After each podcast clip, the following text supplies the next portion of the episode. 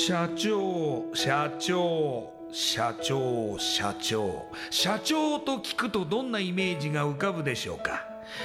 近寄りがたい偉い人それとも百戦錬磨？本当にそうでしょうか？社長は会社の顔。多くの責任と悩みを抱えながらどんな時でも毅然としていなければならない。それが社長です。輝いて見えても順風満帆に見えても過去には人には言えない。いやできることなら言いたくない恥ずかしい失敗や挫折しょっぱい話があるんです。社長チップスの塩味はまさにそんな社長たちの汗と涙の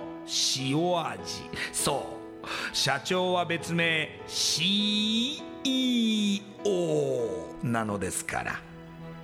この番組ではそんな社長たちのしょっぱい話をあなたのビジネスや仕事に生かしてもらいたい将来社長を志す人たちに希望を届けたいという思いのもとさまざまな業種の社長インタビューを紹介していきます。エスプライドプレゼンツ日本の底力社長チップスラジオ。この番組は株式会社エスプライドの提供でお送りします。社長チップスってなんだろう？辞書で調べてみた。社長のカード付きポテトチップスで他の参加社長とのネットワーク作りにもなりメディア露出の PR 戦略も伝授？どういうこと？日本の底力社長チップスエスプライドプレゼンツ。日本の底力。社長チップスラジオ。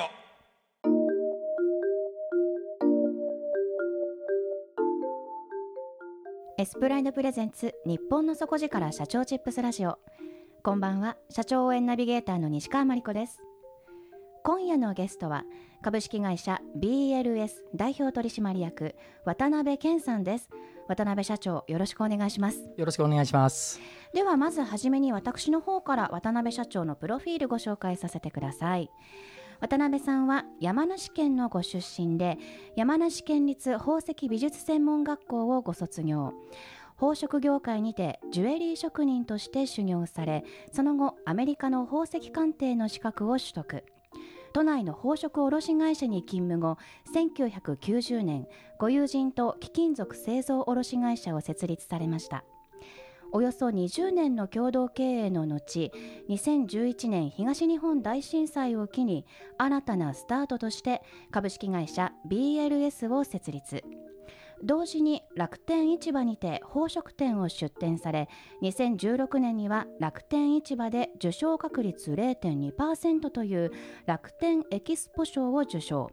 現在は宝飾業界で減少しつつある職人の育成に尽力しつつ新しいブランドの立ち上げに向けて前進中です。それではこの後渡辺社長の汗と涙の塩味エピソードに迫っていきましょう。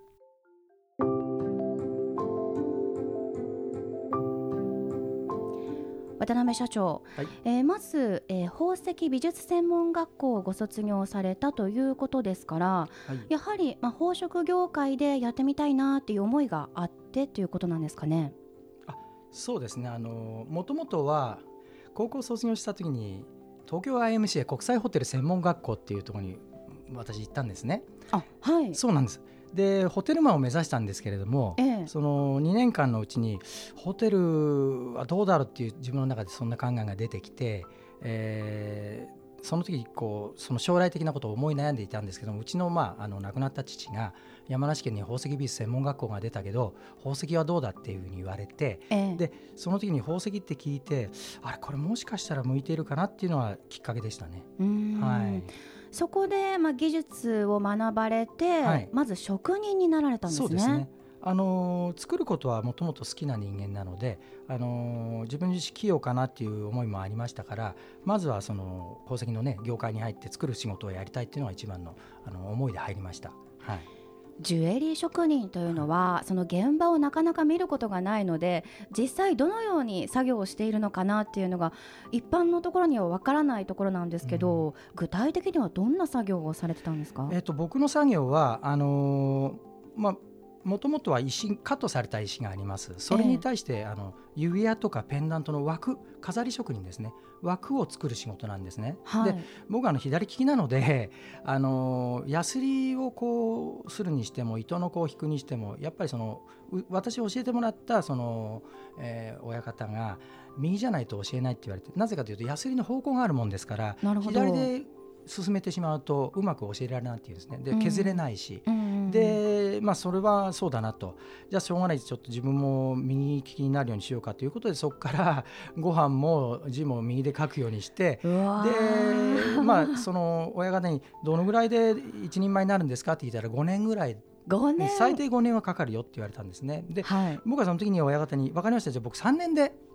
あのマスターしますからって言って、はい、そこからもう本当に朝朝に夜にあの仕事終わった後も自分の家に、えー、道具を自分で自腹で買って、はい、でその作るのを朝と夜ずっと続けてましたね。でかなりやっぱり自分でも向いてたと思います。あの好きだったのであののめり込んで最後には食べるものも惜しまずやってたもんですから栄養失調で倒れたりなんかしていやでも5年を3年で、はい、そのぐらいやりました、ね、はい、でも本当にあのそんな形であの3年間である程度あの上の方にも認めてもらってよくやったなというふうに言われましたね。はい、そうジュエリーのやはりその磨く技術だったりとか、えーはい、その枠を磨く技術っていうのが、やはりその職人によって技術レベルが出る出やすいところなんでしょうか？えー、とそうですね。磨く技術もそうですしやっぱり組み立てる加工するっていうことですよね。あの磨くだけではなくてあのやっぱり飾り職人っていうのは指輪を作るのにもその指輪の本体の腕を作ったりとかそこから飾り付けるものを一個一個手で作っていくわけですから、えー、そこにすごくセンスが求められますよね。器用プラスセンスがないとやっぱり職人さんって難しいですよね。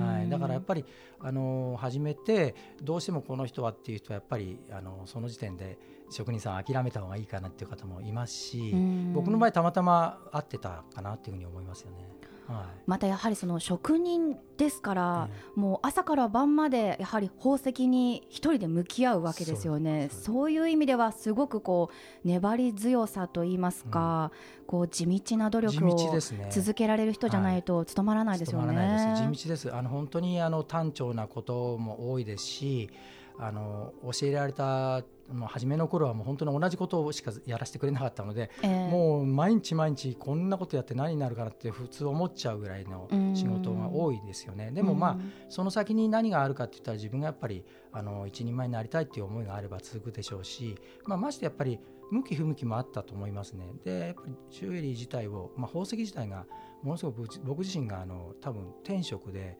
すごい好きなんだと思います。はい、一日宝石見てても飽きないので。ですよね、はい、その後、はい、アメリカの宝石鑑定の資格も取得されていると、はい、これって皆さん取られるものなんですか？あのーそうです。そんなにいませんねあの人数的には、まあ、業界にいないことはないんですけどもそのなんもういっぱいいるっていうほどの人数はいません、ね、えーはい、でもやはりその石の鑑定も、はい、まあ、知識を身につけたり、はい、技術を身につけたいと思われたということですね。そうです。あのーまあ、職人、まあ、まあ職人なぜ辞めたかというと父がちょっと病気で倒れてしまったものなので、えー、あの1回その3年数か月経った時に実家に帰らなければいけないということで一旦職人をその時点で、あの辞めてしまったんですけどもその間にやっぱりまだ宝石からは離れたくないという思いがあってで実際宝石業界のことを全部知りたいという思いもあったもんですからでさっき言ったように宝石大好きなので、まあ、鑑定の資格も取っておいて石も見れればいいんじゃないかということで取りました。その後都内で、まあ、宝飾卸会社に勤務っていうところなんですけれども、はい、ここではどんなお仕事を担当されてましたか、えー、ここではあのそこのアメリカの宝石の鑑定の資格が取れたので、えー、その資格もあったということで都内の宝飾の、えー、営業の会社に入りました。営業、はい、もう営業そこからはもう営業一本です。ということはジュエリーにおいて職人も経験され、はい、石の鑑定もできて、営業もできると、そうですね。いませんねあまり。いません。もうすでに独立の、まああの準備は整ったっていう感じはしますけれども、ね。あの本当に私自身もやっぱりこの業界にいてその職人鑑定士営業を経験した方っていうのは一人も会ったことがないので多分かなり希少な人なんだかなと思いますうん自分でも。いやそして非常にまあ強みが、強みですね。はい。ね、お持ちだと思いますけれども、ただ国立ここではい。独立されたわけではなくって、ご友人と一緒に、あのーまあ、製造卸会社というのを設立されたと。そうですね、あはい。のー営業の会社を辞めるときにちょっと父の病気がますます進んでしまったものですから、あの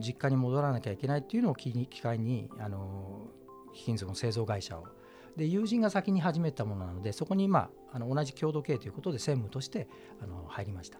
実際どうでしたか？えー、と始めたのは1990年ぐらいだったのでバブルの絶頂でええ。すごくあの正直あの景気は良くてあの困らないぐらい注文が入ったんですね。はいで、まあ、やっぱり人間って不思議なもんでそういう状況下に置かれると気が緩んでしまったりとかで結うん構あの自由気ままに、うんえー仕事がもう楽に入ってきてしまうもんですから、まあ、ある意味遊びも少ししてしまったりとか、うん道を外してしまったっていうことがありましたね。でまあその後1990年後半からバブルがはじけてで一気に苦しい10年間に入っていったかなっていう感じになりましたそこからは。もう、うんもううん。目に見える世界が全くもう天国と地獄みたいな感じですかね。天国と地獄のごとく本当にあのバブルのいい時とそこからのあの2011年に独立する前までの10年間っていうのは本当にあの眠れないぐらいあの借金に追われええ。あのいつ倒産するんだろうっていうようなあの状況下の中給料もあまり取れずにっていう状況を繰り返してやってきたかなっていう感じですね。本当に大変でした専務をされてたということですけれども、財務関係はやはりりは全部私がやってました、はい、もうあ本当に大変でした。その1990年後半のそのバブルはじけた頃と同時に2002年ぐらいですかね。あの私の妹をすごく大切にした私の妹が亡くなったりとかして辛い時にまたそういうことも起きたもんですから、まあ、非常にあの自分の中では本当に苦しい10年間だったなと思います。まああの妹が亡くなったことで自分がた立ち上がるまでにはやっぱり1年以上時間もかかりましたし、はいまあ、今でも本当にことあるごとに、えー彼女のことを思い出して、まあ、僕の中ではあの尊敬するあの人が2人いましてあの母と妹なんですね。でえー妹はもう当時からもう本当にやっぱりすごく尊敬をしていてあの素晴らしい妹だったので非常に僕の中で大きい存在で。うんでまあ、彼女がいるから今も頑張れるあの彼女の分生きなきゃいけないなっていう思いが自分の中でありますね。はい会社にとっても渡辺社長にとっても非常に、まあ、苦しいはい、10年間10年間でした。だったと思いますけれどもまあこの時の経験がまた新たなスタートにもつながっていくのかなと、えー感じますが、あのーご友人と、えー共同経営をされていた会社から、まあえー2011年ですね、えー新たなスタートを切られて、えー独立という形で株式会社 BLS を設立されました、はいえー事業内容としては、えー変わらない形なんでしょうかね。あのそのあの前の会社と同じ内容で、えー独立はしました。はい。まあ独立したきっかけというのはあの東日本大震災、えーいろんな多くの方が亡くなってやっぱりあの明日自分はどうなるかということを考えてみると、えーここでやるしかないっていう思いがありましてそこで新たな気持ちでスタートしました。はい。あの手掛けられていることを改めて教えていただいてもいいですか、えー、と私どもの会社は、えージュエリーの製造をしておりますで卸会社なので製造したものを、えー全国のチェーン店さん、えーもしくは卸屋さんに、えー仕事をいただいて、えー時にはデザインをうちで、えー社内で起こしてそれを商品化して卸しているという仕事をしております。であと一つは先ほどもあのご紹介いただいたんですけれども楽天市場の方で宝石のショップをおししていますね今ね。はい。その中でもメインとなるのはジュエリーの OEM 制作なんでしょうか？そうです。OEM が多いですね。はい。はい、はい。例えば、えージュエリーといってもどんなものが多いんでしょうかね、えー、とメインは指輪とペンダントが圧倒的に多いです。えー。でそれにプラスピアスブレスレットを、はい。あのいただければ作っているという形ですね。はい。はい、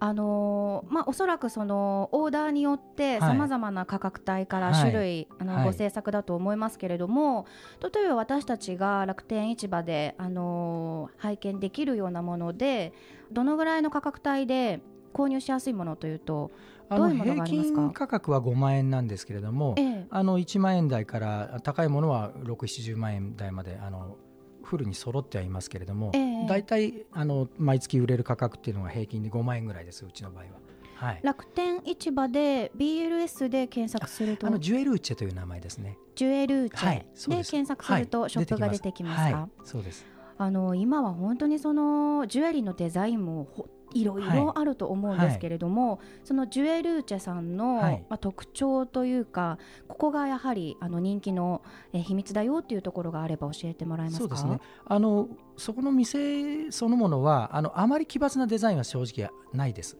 で一般的なあのベーシックなデザインが多いんですけれどもそこには一つこだわりがあってあのうちの会社の場合職人の技術力というものをあのいつもメインで出しているものですから作りそのものが非常に綺麗に仕上がっているというところがあのメインかなと思いますね。うん。はい。またあのホームページを拝見したら、はい、あのスカイツリそうですね。ーのものすごいキラッキラの、はい。もう見た感じ本当に高価な感じがそうですね。あの漂っている商品がありましたけれども、あれは？あれは2012年にスカイツリーがあの出来上がったのに、えええーそれに合わせて、えー製造の依頼を受けました。はい、なるほど。あれはもうプラチナで200分の1の大きさなのでえー高さが31.7センチ。はい。でプラチナ900が約300グラムぐらいついてましてダイヤモンドが634ピースついてます。えはい。で3キャラットですね。全部ダイヤモンドなんですか？ダイヤモンドがついてます。634メートルにちなんで634個、そそうですそうです。で3キャラットですね。トータル3キャラットのお1050万のうわー。当時テレビにも出ました、はい。はい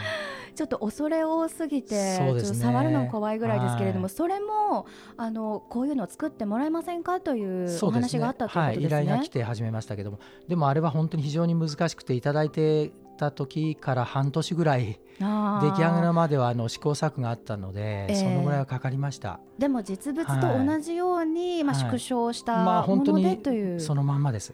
うーんいやですもねそれが、はい。あの実現できるだけの、ええ。やはりデザイン力と職人さんがいらっしゃるということですよね。そうですね。あのうちの場合はあのそういう大きなもの例えばスカイツリーにしてもそうですし、まあ、他にもちょっと大物の仕事というのは1000万クラスの2000万クラスの仕事来るんですけれどもやはり私があの会社をその今の新しい会社を始めた2007年えーあ2011年、えー7人で始めたんですけれどもその始めたと同時に、えー腕のいい職人さんが何人も集まってきていただいてでその中で、えーいただけた仕事なのでやはり技術力というのは非常に大きいと思いますね。はい。そうですよね。それがないと作れませんので、はい。はい、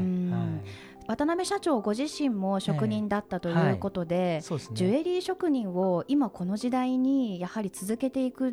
ていうことが非常に難しいという状況でもある、しかも社長もうんすごく、あのそれが理解できる立場だと思うんですけれども、はい。い、かがですか？そうですね。あの本当に今日本の職人さんはすごくあの減少してるいますので、あの育っていくっていうのは非常に難しいんですね。ええ。まあ、いわゆるあのどこの業界もそうなんですけれどもやはり工賃仕事っていうのは非常に工賃が厳しいので、うん。えー普通に出勤して9時から6時で、えー働いていくということであればあの生きていけるような状況ではない、うん。えーいわゆる朝9時から夜中の12時、うん。そのぐらいまで働いてやっとあの生活できるような、うん。えー状況にあるということになりますとやっぱり職人さんそのものが若手の人たち育たないものですから、はい。そんな中では非常にあの減少している職人さんを育成するというのは難しい状況です。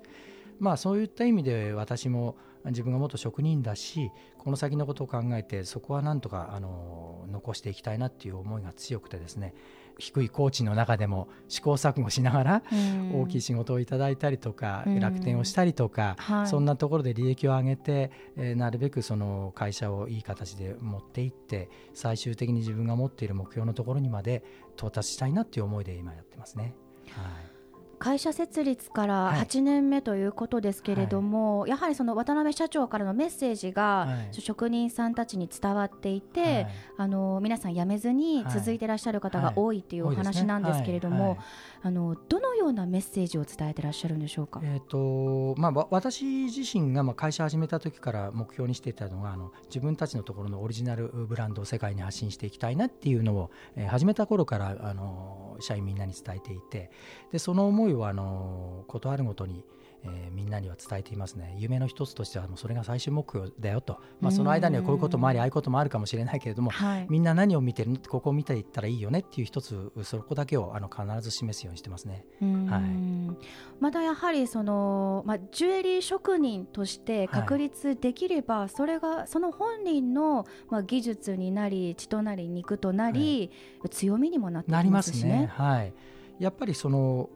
だからこそ言えるんですけども今はすごく減少してます。でも今こここでうちの社員が職人としてきっちりと育っていきました。ブランドができましたっていうことになりますとここから5年先10年先逆に言うとその職人さんはすごく重宝されるんですね。そうですよね、はい、そこがすごくあの大きいところだと思うんですよ。だから僕は社員にもなるべく今あの大変かもしれないけれども最終目標がここにある。そこから先がこうある。で僕自身が僕だけでこの会社を終わりにするつもりはない。次の世代につないでいく、そういう思いであの会社も始めている。そういった思いでやってますのでなんていうんですかねそのままいい形で会社が残っていけばいいかな。職人が残っていけばいいかなっていうような思いでやってますね。うん。はい今あの、まあ、オリジナルブランドの確立っていうお話もありましたけれども、その他こんなことにも挑戦したいって思ってらっしゃることはありますか？そうですね。今はあの挑戦したいというか今ちょうど挑戦し始めているところは、ええ。あのジュエリーの上質な車掌を作ろうと思いまして車掌？車掌ですね、ええ。はい、ええ。あの車掌というのはもう一般的にえーネット上で普通の車掌はいくらでもあるんですけどもそうですね。企業ロゴが企業ロゴが入ってる。はい入ってるもの、そのロゴにあのちゃんとあのデザインを、まあ、そのロゴをそのままデザインとして使うんですけれどもそれをその上質なジュエリーのテイストを入れた車掌にしようということで、えー半年、まあ、半年も経ってないかな。まだあー数ヶ月なんですけどもそのぐらいの中であの営業を始めてパンフレットを作ってウェブページを今制作して2月の半ばには仕上がるかなっていうような状況ですね。またですね、はい。あのーこの社長チップスのメッセージ性としては、まあ、現在の社長から未来の社長に向けての、まあ、メッセージやアドバイスを伝えていくという、まあ、コンセプトもありますので最後に、まあ、未来の社長に向けてメッセージをいただけますか？やっぱり一番大きいのは私もそうですけど大きい願望願いをすごく持っていただきたいでそれに対してその成功するまでは諦めないでっていう気持ちをあの成功するまで諦めないっていう気持ちを持っていただきたいっていうメッセージを送ります。それははい。渡辺社長が、はい。まあ、実行されてきたことということですね。そうあのよく社員にも言われますけど社長本当に諦めませんもんねって言われるんで。あのなんとかするしようと思う気持ちは重要かなと思いますね。はい。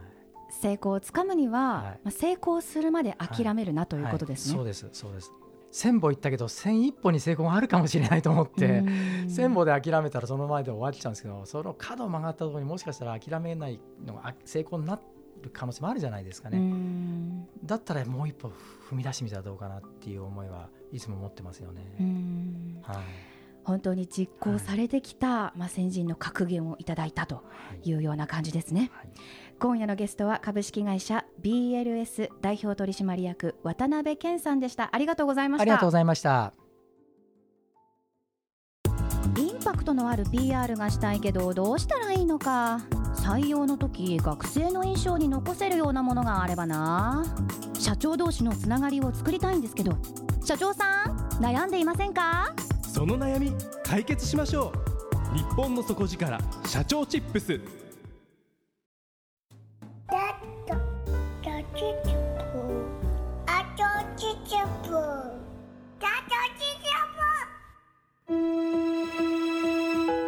エスプライドプレゼンツ。日本の底力社長チップスラジオ。この番組は株式会社エスプライドの提供でお送りしました。